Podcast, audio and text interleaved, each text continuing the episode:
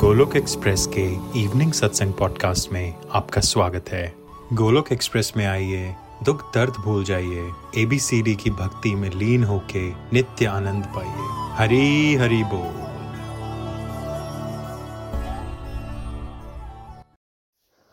ओम नमो भगवते वासुदेवाय, ओम नमो भगवते वासुदेवाय, ओम नमो भगवते वासुदेवाय। श्रीमद् भागवत गीता की जय। Hare Krishna Krishna Krishna Hare Hare, Hare Ram Ram Ram Hare Hare. Busy to the body, free as a soul. Hari Hari बोल, हरी हरि बोल।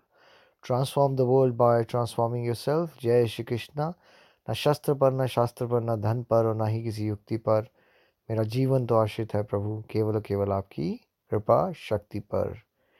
गोलोक एक्सप्रेस में आइए, दुख दर्द भूल जाइए, एबीसीडी की भक्ति में लीन होके नित्य आनंद पाइए। हरि बोल। आप सभी का आज के सत्संग में स्वागत है। जैसा आप जानते हैं, हम आजकल अध्याय 2 पे चर्चा कर रहे हैं, गीता का सार। सारा चैप्टर 2 पूरी भगवद गीता, पूरे वेदों का सार है। और ये जो चैप्टर 2 है हमारा, ये पूरी भगवद गीता का सार है ना। Very very important chapter. उसमें सबसे इम्पोर्टेंट श्लोक भगवद गीता का प्रथम चरण शरणागति का कौन सा श्लोक नंबर चैप्टर 2 का, नीचे लिख के बताना है। इसको याद रखना, चैप्टर 2 का 7वां श्लोक। वहां पे अर्जुन ने क्या किया? उसने माना कि मैं मूर्ख हूं, मैं बेवकूफ हूं, मैं कंफ्यूज हो रहा हूं प्रभु, मुझे नहीं पता चलता मेरे लिए सही क्या है और गलत क्या है। प्रभु आप मेरे गुरु बन जाइए, मुझे शिष्य बना लीजिए और मुझे भेज दीजिए। तो हमें कम से कम यहाँ तक तो पहुंचना है, क्योंकि वो मेजोरिटी लोग है दुनिया के, वो तो धार्मिक है, वो व्यापारी हैं, वो भगवान को कहते हैं भगवान मैं लड्डू चढ़ाऊंगा, मेरे को ये दे दो, मैं तिरुपति आगे बाद चढ़ा अपने कार्ड दूंगा, मुझे वो दे दो, है ना। वो वाले बिजनेस ट्रांजैक्शन वाले लोग हैं, ठीक है। तो ट्रू सेंस में भक्ति की शुरुआत कब हुई? जब हमने ये मांगना शुरू कर दिया भगवान से कि आप ही मेरे गुरु बन के मुझे बताओ मुझे करना क्या चाहिए जीवन में, क्या डिसीजन लेने चाहिए, कि हमें नहीं पता होता हमारे लिए सही क्या है गलत क्या है। तो पहला ज्ञान भगवान ने आत्म तत्व का ज्ञान दिया। और क्यों दिया आत्म तत्व का ज्ञान? मृत्यु की बात क्यों की? देखिए हमने कहा आपको कि अगर आपने 50 किलो को उठाने की आदत डाली तो आपको 5 किलो भारी लगेगा। इसको भारी लगेगा 5 किलो।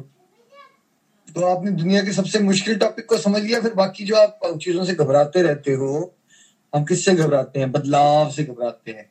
नौकरी का बदलाव, घर का बदलाव, है ना। शादी होने के बाद घर बदलना पड़ता है, कंट्री अलग चेंज हो रही है, चेंज से बहुत घबराते हैं हम, है ना। तो इससे बड़ा कोई चेंज है ही नहीं कि हमें शरीर छोड़ के अपनी जर्नी के अगले पार्ट पे जाना है। कहीं गोवा भी या कहीं घूमने भी जाते हो तो 3-4 दिन के लिए हम कितनी तैयारी करते हैं, है ना। हमें पता होता है होटल कहाँ है, बुकिंग करवाते हैं, सामान लेके जाते हैं, राइट। कोई आप में से रिसेंटली, अभी तो कोरोना है तो ट्रैवलिंग नहीं की, बट उससे पहले कितनी तैयारी करते हैं हम 4-5 दिन के लिए भी जाना हो। बट क्या हमने कभी ये सोचा है हमने शरीर छोड़ के आगे चले जाना है? उसके बारे में सोचते ही नहीं, ठीक है, उसकी तैयारी नहीं करते। तो हमने यहाँ अभी तक ये समझा है कि भगवान ने कहा देखो ऐसा है कि अगर तो तुम अपने आप को शरीर ही मानते रहोगे तो भाई फिर तो तुम्हारा सुख दुख कभी खत्म नहीं हो सकता। क्योंकि शरीर में क्या है, जैसे सर्दी और गर्मी वैसे ही सुख और दुख आते ही रहते हैं। और सुख दुख कैसे होते हैं? इंद्रिय बोध से उत्पन्न, सेंस परसेप्शन है वो, है ना। जैसे कोई कहता है आधा ग्लास खाली है, दूसरा कहता है आधा ग्लास भरा हुआ है।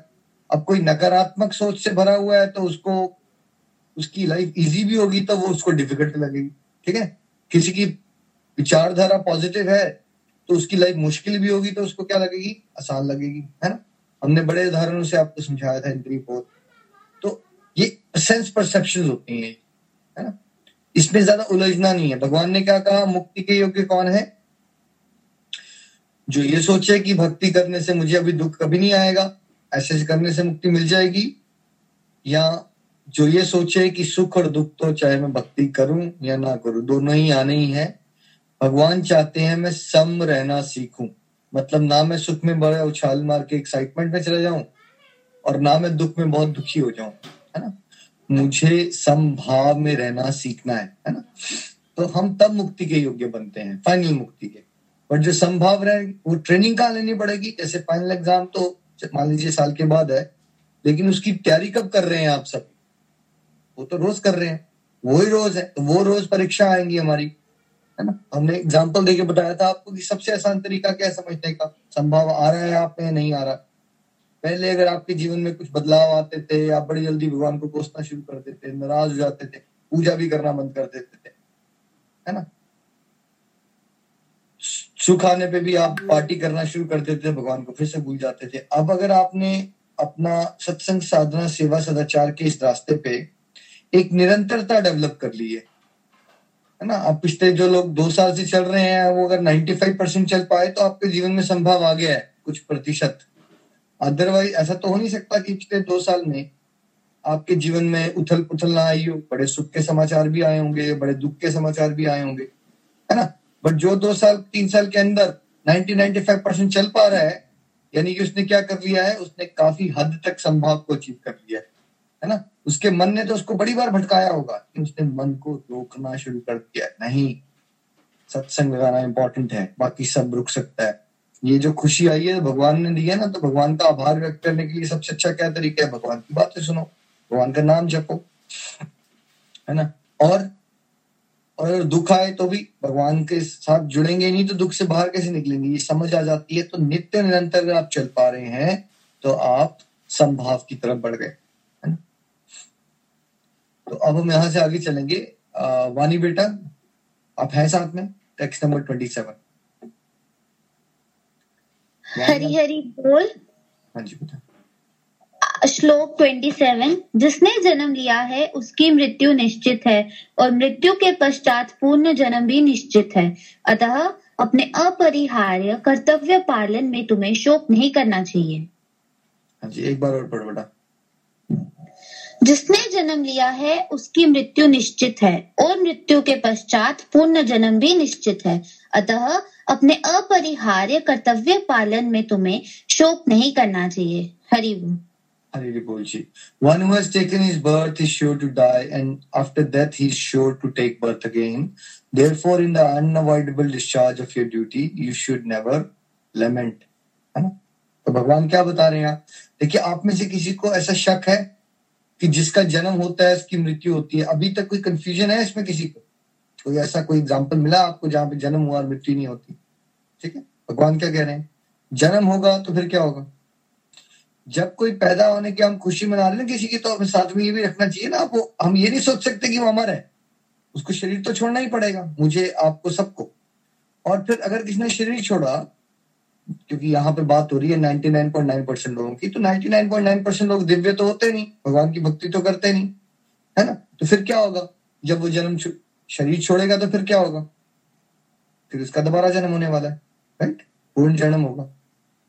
तो अब भगवान ये कह रहे हैं, अर्जुन तुम देखो, क्योंकि अर्जुन चैप्टर 1 में क्यों परेशान हो रखा है, उसको लग रहा है कि ये सब तुम्हारे जाएंगे और उसको लग रहा है कि मेरी वजह से होगा ये सब कुछ, मैं कर रहा हूं इसी वजह से हो रहा है, विषम पितामह ये सब मारे जाएंगे सब लोग, ठीक है।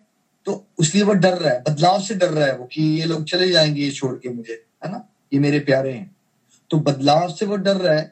तो वो क्या कर रहा है, अपनी ड्यूटी करते समय शोक कर रहा है या एंजॉयमेंट से ड्यूटी करना चाहता है वो? चैप्टर 1 में क्या हो रहा है उसके साथ, शोक आ रहा है उसको, वो घबरा रहा है, डर रहा है, दुखी हो रहा है बहुत ज्यादा, है ना, दुखी हो रहा है वो, है ना। तो देखिए, यहाँ तो डेथ की बात हुई ना, बट इससे मतलब क्या चलता है, अगर जन्म होने का मृत्यु निश्चित है और मृत्यु के बाद दोबारा से जन्म निश्चित है, तो क्या दुनिया में ऐसा कोई भी ऐसा सर्कमस्टेंस है या सिचुएशन है जो आपकी लाइफ में बदलेगी या नहीं बदलेगी? अगर शरीर ही छोड़ दोगे आप एक दिन, तो उसके सामने मान लीजिए आपकी पोजीशन है कोई, आप बड़े अच्छी हाई लेवल की पोजीशन पे काम करते हो, तो आपने एक दिन शरीर ही छोड़ देना है, तो क्या आपको पोजीशन से भी एक दिन हाथ धोने पड़ेंगे या नहीं धोने पड़ेंगे? शरीर छोड़ने के कंपेरिजन में ये बाकी बदलाव क्या है, क्या बदलाव आएंगे या नहीं आएंगे? बदलाव तो आएंगे ही। देखिए, हम दुखी क्यों होते हैं, बिकॉज हमने ना अपने आप को एक्सेप्ट नहीं किया है कि लाइफ में बदलाव आएंगे, ठीक है। तो अगर हम उसको आपको थोड़ा रेडी रहें कि बदलाव आएंगे, जैसे मैंने उस दिन कहा कि अकबर ने बिरबल से पूछा, कोई ऐसी ऐसी बात बताओ जिसको सुन के सुखी दुखी हो जाए और दुखी सुखी हो जाए। तो बिरबल ने क्या कहा, ये वक्त भी गुजर जाएगा, है ना। तो अगर आपने इस बात को पकड़ लिया, क्या पकड़ लिया, कि भाई ये तो हमारे हाथ में है ही नहीं, क्या मेरे हाथ में है या आपके हाथ में है कि आने वाले क्षण के बाद क्या सिचुएशन आने वाली है। किसी को लगता है आपके हाथ में है ये बात, क्या होने वाला है हमारे सबके साथ, हमारे जीवन में, हमारे वर्क प्लेस पे, किसी पे? क्या भी आपको साल डेढ़ साल पहले पता था कि कोरोना वायरस आने वाला है एक दुनिया में, एक कोविड आ जाएगा, जो लॉकडाउन कर देगा, पूरी दुनिया बंद हो जाएगी, सबको घर में बैठना पड़ेगा? किसी को नहीं पता, साइंटिस्ट को भी नहीं पता था, है ना, किसी को भी नहीं पता था वो बात। तो ये तो एक एग्जांपल है। कभी फ्लड आ जाते हैं कि अर्थक्वेक आ जाता है, कि अभी बैठा हुआ है कोई, एकदम सडनली कहीं अर्थक्वेक आ गया तो पता होता है उसको अर्थक्वेक आने वाला है नेक्स्ट सेकंड में, हमें पता नहीं है ना क्या होने वाला है। ठीक है, तो अब भगवान क्या चाहते हैं हमसे ये तो नहीं पता है हमें कि क्या होने वाला है, लेकिन ये तो पता है हम सबको कि हमें कुछ ड्यूटीज मिली हुई है। क्या ये भी नहीं पता है हमें कि अर्थक्वेक आएगा या फ्लड आएगा या कोविड आएगा या क्या आएगा, ये तो नहीं पता।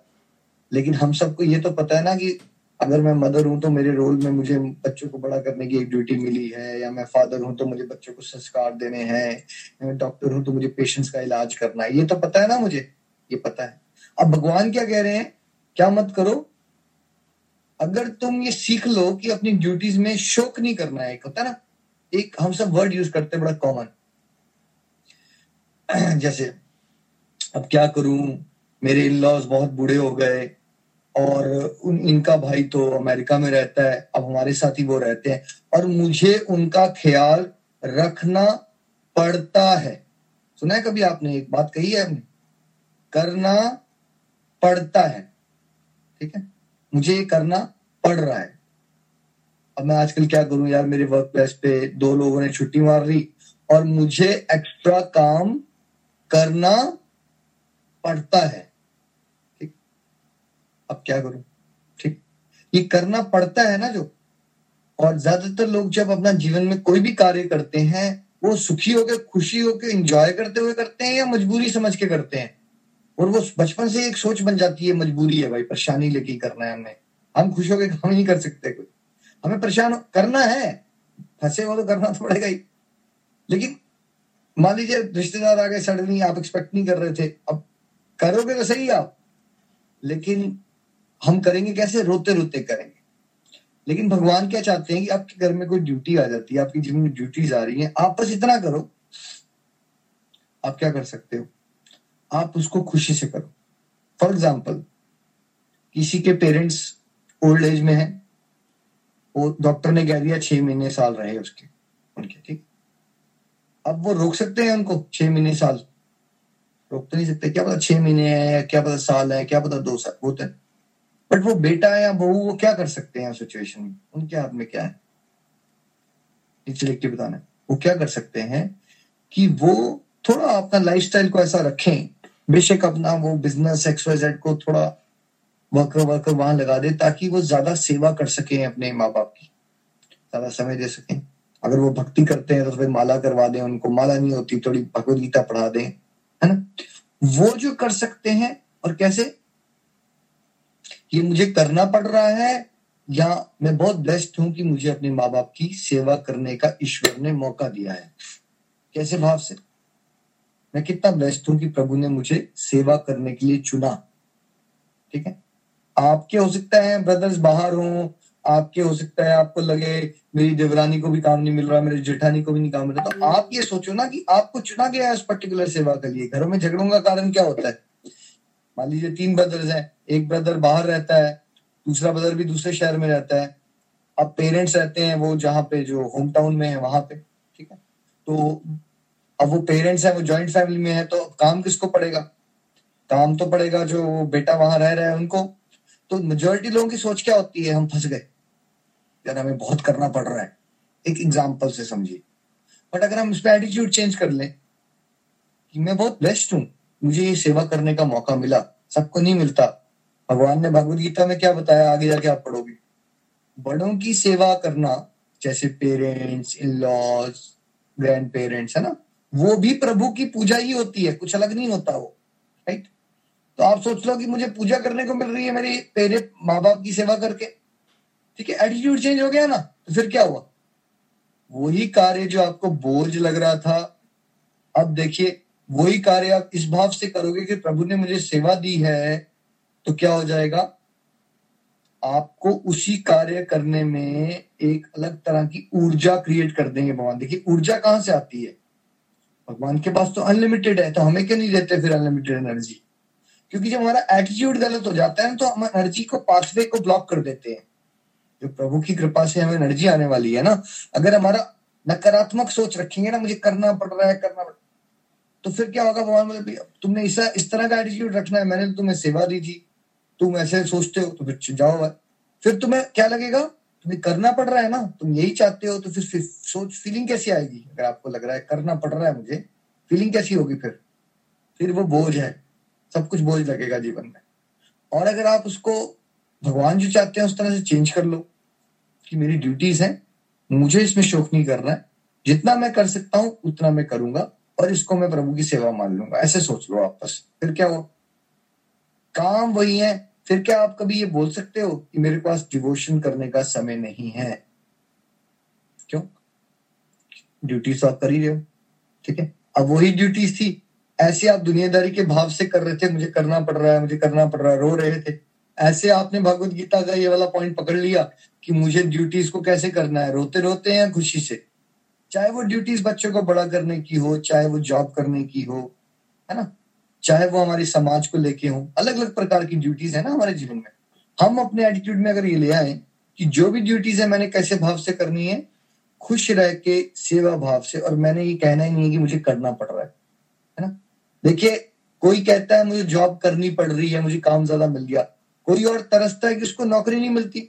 और पहले आप ही वही इंसान थे जो कभी ये मन्नतें मांगा करते थे, भगवान कोई नौकरी दे देना जिसमें गवर्नमेंट जॉब लगा दो, लाख हमें पैसा मिल जाए, या प्राइवेट जॉब अच्छी मिल जाए 1-2 लाख की। और जब वो मिल जाती है तो फिर क्या होता है, क्या हम ब्लेस्ड फील करते हैं कि मुझे मिल गई, अब मैं खुश हो जाऊं, मैं ग्रेटफुल हो जाऊं? नहीं, वो मिलने के बाद क्या, आपने ही मन्नतें मांग के वो चीज मांगी, कल को वो चीज मिल जाती है, फिर उस चीज को भी आप बोझ बना लेते हो, है ना। तो ये एटीट्यूड गलत होने की वजह से हमें लगता है कि हमारे पास डिवोशन का समय नहीं। अगर हम अपने घर की हर एक ड्यूटी, जॉब की रिलेटेड ड्यूटी, अपने नेशन को लेके एक ड्यूटी को, हर एक ड्यूटी को खुशी से करना शुरू करें, एक बहुत बड़ा डिफरेंस, जो बड़ा डिसहार्टनिंग भी होता है, जो भी फॉरेन में रहते हैं इंडियंस, वो बड़ा इसको एक्सपीरियंस भी करते होंगे। जैसे ही हम मान लीजिए ऑस्ट्रेलिया से इंडिया पहुंचते हैं ना, इंडियन में इमिग्रेशन में, तो आपको पता है सबसे बड़ा बदलाव क्या देखने को मिलता है? सबके चेहरे ऐसे दुखी होंगे, कोई आपको देख के स्माइल नहीं करेगा, ऐसे होगा जैसे मजबूरी की तरह। और एक बड़ा ज्यादा बड़ा कंट्रास्ट लगता है वो आपको, जब स्पेशली मैं यूएस में तो नहीं रहा हूं, बट कोई डिवोटी है बाहर से बता सकते हैं, इतना ऐसा लगता है जैसे कोई मजबूरी में किसी को वहां बिठा दिया गया है और करते रहे हैं वो काम, लेकिन वो थोड़ा सा स्माइल कर देते। तो क्या होता है कि हम फॉरेन से आ रहे थे, हमें अच्छा लगता था, कोई भारतीय बंदा मिला है, एक दुआ सलाम हो जाता, कुछ नमस्ते हो जाता, कुछ भी नहीं होता है ना। बड़ा मुश्किल होता है उनके साथ एक कॉन्वर्सेशन स्टार्ट करना, मैं कोशिश करता हूँ, फिर कई बार हो जाती है, बड़ा मुश्किल काम होता है वो, है ना। तो ये जो हमने एटीट्यूड अपना बदला लिया, वो उससे क्या हुआ है कि फिर हमें यही लगता रह जाता है कि भक्ति अलग होती है, हमारी ड्यूटीज अलग होती है। अगर हम ये समझें कि भाई वही ड्यूटीज को में अगर हमने एटीट्यूड अपना पॉजिटिव डेवलप किया और उसको खुशी से करें हम, तो वो सारी ड्यूटीज करना भी आपका डिवोशन बन सकता है। भी डजंट मीन कि सत्संग लगाना और माला नहीं करनी चाहिए, वो तो करनी ही है, लेकिन साथ साथ में आप देखिए 24 घंटे तो आप सत्संग नहीं करोगे ना, 24 घंटे तो माला नहीं करोगे, बट मैक्सिमम टाइम इंसान को क्या करना है, उसको उसकी ड्यूटीज मिली हुई है ना, उस ड्यूटीज के अंदर डिवोशन कैसे ऐड होगी अगर हम उसको कैसे करेंगे, खुशी से करेंगे। मजबूरी नहीं बनाना है आपको, खुशी से कीजिए। अरे वानी बेटा नेक्स्ट। हरि हरि बोल। श्लोक 37। हे कुंती पुत्र, तुम यदि युद्ध में मारे जाओगे तो स्वर्ग प्राप्त करोगे, या यदि तुम जीत जाओगे तो पृथ्वी के साम्राज्य का भोग करोगे, अतः दृढ़ संकल्प करके खड़े हो और युद्ध करो। हरि बोल। एक बार और पढ़ लो बेटा। हे कुंती पुत्र, तुम यदि युद्ध में मारे जाओगे तो स्वर्ग प्राप्त करोगे, या यदि तुम जीत जाओगे तो पृथ्वी के साम्राज्यों का भोग करोगे, अतः दृढ़ संकल्प करके खड़े हो और युद्ध करो। हरि बोल। अब भगवान यहाँ पे ना कर्मठ होने की एडवाइस दे रहे हैं कि इंसान को कर्म से पीछे भागना नहीं चाहिए कभी भी, है ना। देखिए कितना दुर्भाग्य है कि समाज में एक सोच बन गई है कि भक्ति मतलब आलस, छोड़ छाड़ देने का रास्ता। यहाँ पे क्या बताया जा रहा है, अर्जुन छोड़ छाड़ देना चाहता है, भगवान क्या कह रहे हैं उसको अलग अलग तरह से। अब देखिए यहाँ ना आप सबने बड़ा कॉमन सुनी है वो बात भगवान की, भगवद गीता में कहा कर्म करो फल की इच्छा का त्याग कर दो। उससे पहले की स्टेज है, उससे पहले की स्टेज क्या है, कर्म करना भी फल की इच्छा से भी कर्म ना करने से क्या होता है, बेटर होता है। राजसिक गुण में रहना तामसिक गुण से बेटर होता है, ठीक है।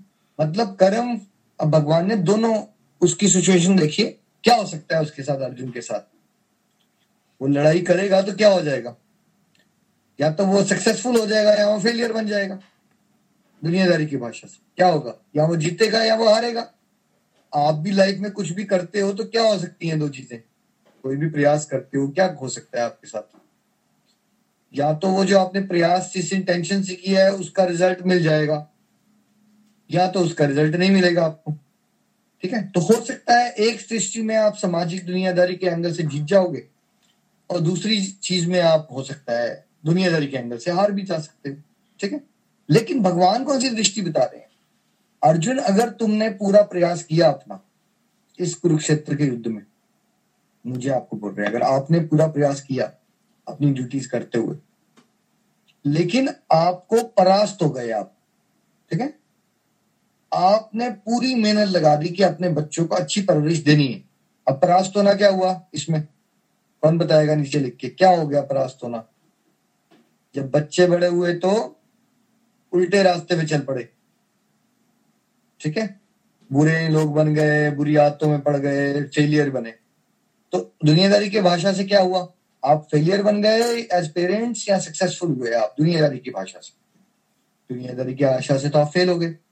भगवान क्या बता रहे हैं, लेकिन भगवान की भाषा से क्या हुए आप, आपने अगर सच्चे दिल से अपना पूरा प्रयास किया था ना, तो भगवान क्या कह रहे हैं, बेटा मैं स्वर्ग तो तुम्हें दूंगा ही, क्योंकि भगवान के सिस्टम में आपके कर्मों के अनुसार, आपकी कर्मों की निष्ठा के अनुसार, आपकी नीयत के अनुसार, आपकी मेहनत के हिसाब से आपको फल मिलता है, ठीक है। ऐसे नहीं फल मिलता कि सामाजिक, भगवान को तो पता है ना कि समाज में किसने, समाज में सक्सेस होना या फेलियर होने के पीछे ना और बड़े सारे फैक्टर्स होते हैं, खाली आपकी मेहनत ही रिस्पॉन्सिबल नहीं होती, और बहुत सारी कुछ होती है। जैसे उस उदाहरण में क्या वो जो बच्चा बिगड़ गया और दूसरे रास्ते में चल गया, खाली उसमें आप ही के संस्कार इन्वॉल्व थे या उसके भी अपने पिछले जन्मों के कुछ संस्कार है, उसको भी फलीभूत होना है, राइट। बहुत सारे फैक्टर्स होते हैं।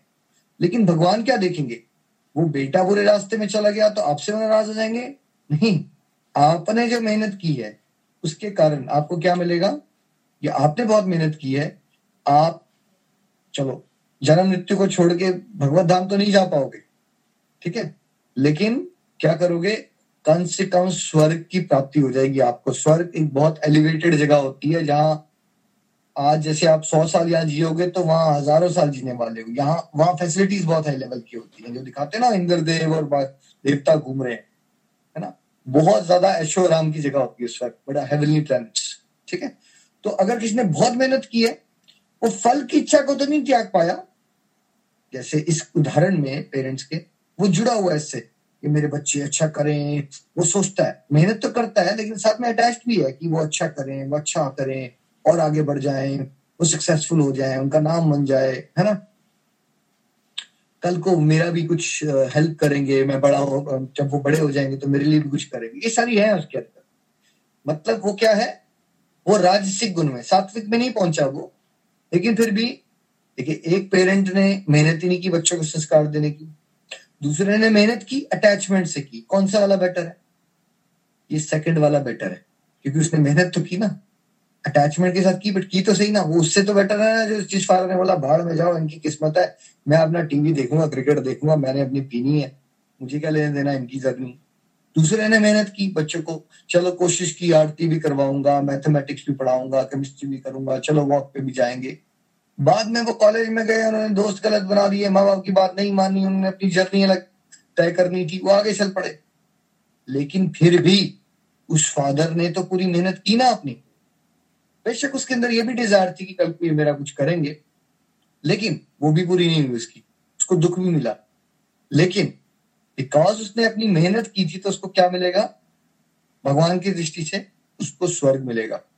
और भगवान कह रहे हैं, और अगर तुम, अच्छा मान लीजिए अब दूसरे सिनेरियो में क्या हो सकता है कि वो पेरेंट्स ने संस्कार दिए और बच्चे अच्छे निकल गए, तो फिर क्या होगा? क्या वो स्वर्ग के जैसे जीवन को यहाँ पे भी भोगेगा? देखिए माँ बाप के लिए कौन सी खुशियां होती है यहाँ के जीवन में, क्या खुशी है? अगर किसी के बच्चे अच्छे निकल जाएं, उससे प्यार से बात करें, इज्जत दें, तो कैसा लगेगा पेरेंट्स को? कैसी फीलिंग आएगी इन कंपैरिजन टू दैट जो बच्चे घर से निकाल रहे हो, है ना, वृद्धाश्रम छोड़ा है, कौन से वाले को फीलिंग आएगी? फीलिंग स्वर्ग और नरक का फर्क पड़ गया ना फीलिंग्स में, है ना। एक के बच्चे बहुत ज्यादा बुरे हाल कर रहे हैं उसके, और एक के बच्चे उसको बड़ा ज्यादा एक भगवान की तरह ट्रीट करते हैं, है ना। तो उसको तो भगवान कह रहे हैं कि देखो बेटा, तुम पूरी मेहनत करो, पूरी डिटर्मिनेशन से अपने कर्म करो, तुम्हारा नुकसान नहीं होगा कभी। आध्यात्मिक दृष्टि से देखिए, सामाजिक दृष्टि से तो ये हो ही सकता है कि कोई आप सक्सेसफुल होगा तो कुछ लोग उसके गुणगान कर देंगे, कोई फेलियर होगा उसकी निंदा करेंगे, ठीक है, वो तो चलता रहेगा सामाजिक दृष्टि से। लेकिन प्रभु की दृष्टि से, जो कि ज्यादा इंपॉर्टेंट है, प्रभु की दृष्टि में खड़े हो उतरना आपको ज्यादा इंपॉर्टेंट लगता है या समाज की दृष्टि में? आई होप आप भगवद गीता के स्टूडेंट हैं तो आप समझ चुके हैं कि समाज की दृष्टि में आज तक भगवान भी खुद खड़े नहीं उतर पाए भाई, कोई नहीं उतर पाया। तो भगवान की दृष्टि में खड़ा उतरना है, इसलिए भगवान क्या कह रहे हैं हमें, हमने अपना पूरा मेहनत से, ये सोचना ही नहीं है मुझे ए मिलेगा या बी मिलेगा। अगर आप मेहनत कर रहे हो ना, जो आपको बिना मेहनत के मिलना था उससे बेटर मिलेगा, ऐसे सोच के चलिए। अगर आप निष्ठा से अपने कर्म करते रहोगे, चाहे सिचुएशंस फेवरेबल हो या फॉर अनफेवरेबल हो, दोनों ही में। तो जो आपको मेहनत नहीं करते, छोड़ छाड़ के बैठ जाते, तो उससे जो मिलना था ना आपको, उससे बहुत अच्छा मिलेगा, ठीक है। ये समझ भी नहीं है आप पाए कि स्वर्ग कैसे मिलेगा, नहीं मिलेगा, बट जो अगर आप, जो इंसान मेहनत करता रहता है फेवरेबल में या अनफेवरेबल में, ठीक है। थोड़ा प्रॉब्लम क्या होती है, जब हमारे पास निराशा आती है, थोड़ा हमारे मन के मुताबिक, हम घबरा बड़ी जल्दी आते हैं हम लोग। तो भगवान हमें कह रहे हैं कर्मठ बनो, डिटर्मिनेशन से कार्य किया करो, ये मत सोचा करो हर सक्सेस मिलेगी, फेलियर मिलेगी। मेरी दृष्टि से, भगवान की दृष्टि से कर्म करना ही, प्रयास करना इज इक्वल टू सफलता। इतनी बढ़िया बात है। अगर आपको ये सीक्रेट पता चल जाए तो फिर रुकने की क्या जरूरत है। प्रभु तो ये देखेंगे नहीं आपका रिजल्ट क्या मिलने वाला है, प्रभु तो बस ये देखते हैं कि मेरा बच्चा प्रयास कर रहा है या नहीं कर रहा है। अगर आप निष्ठा से फॉर एग्जाम्पल भागवत गीता पढ़ते जा रहे हो, मेहनत करते जा रहे हो, पूरा दिमाग लगाने की कोशिश करते हो, विनीत होकर प्रार्थना, नहीं समझ आता कुछ भी आपको, क्या आपको लगता है फिर भी भगवान आपसे खुश हो जाएंगे कि आप मेहनत करते हो या नहीं करते हो, या उसी से खुश होंगे जिसको पूरी भागवत गीता समझ आ जाएगी? क्या लगता है आपको, चॉइस है या चॉइस बी? आप अपनी पूरी मेहनत कर रहे थे ना, प्रभु इसी से खुश है। चलो यार, एक बच्चा मेरा जुआरी बना पड़ा है, वहां जुआ खेलता है, दूसरा क्रिकेट देखने में बिजी है, ये बैठ के कम से कम मेरी बातों को समझने का तो प्रयास कर रहा है ना। ऐसे देखते हैं भगवान। कभी भी मेहनत करने से पीछे मत हटिए। वो जो मन में आता है, ऐसा हो जाएगा तो वैसा हो जाएगा, और वैसा हो जाएगा तो वैसा हो जाएगा, छोड़िए सबको, जो होना है वैसा हो जाएगा। लेकिन अगर आप मेहनत करोगे तो जो भी जीवन में जहां भी हो, वहां से आगे आपको जरूर प्रभु लेके जाएंगे। श्रीमद भागवत गीता की जय। हरे कृष्ण कृष्ण कृष्ण हरे हरे, हरे राम राम राम हरे हरे। Busy to the body, free as a soul, हरे हरि बोल, हरे हरि बोल। Transform the world by transforming yourself। जय श्री कृष्ण, हरे हरि बोल जी, हरे हरि बोल। गोलोक एक्सप्रेस से जुड़ने के लिए आप हमारे ईमेल एड्रेस info@golokexpress.org द्वारा संपर्क कर सकते हैं, या हमारे व्हाट्सएप या टेलीग्राम नंबर 701-802-6821 से भी जुड़ सकते हैं। आप हमसे फेसबुक पेज और यूट्यूब चैनल के माध्यम से भी जुड़ सकते हैं। हरी हरी बोल।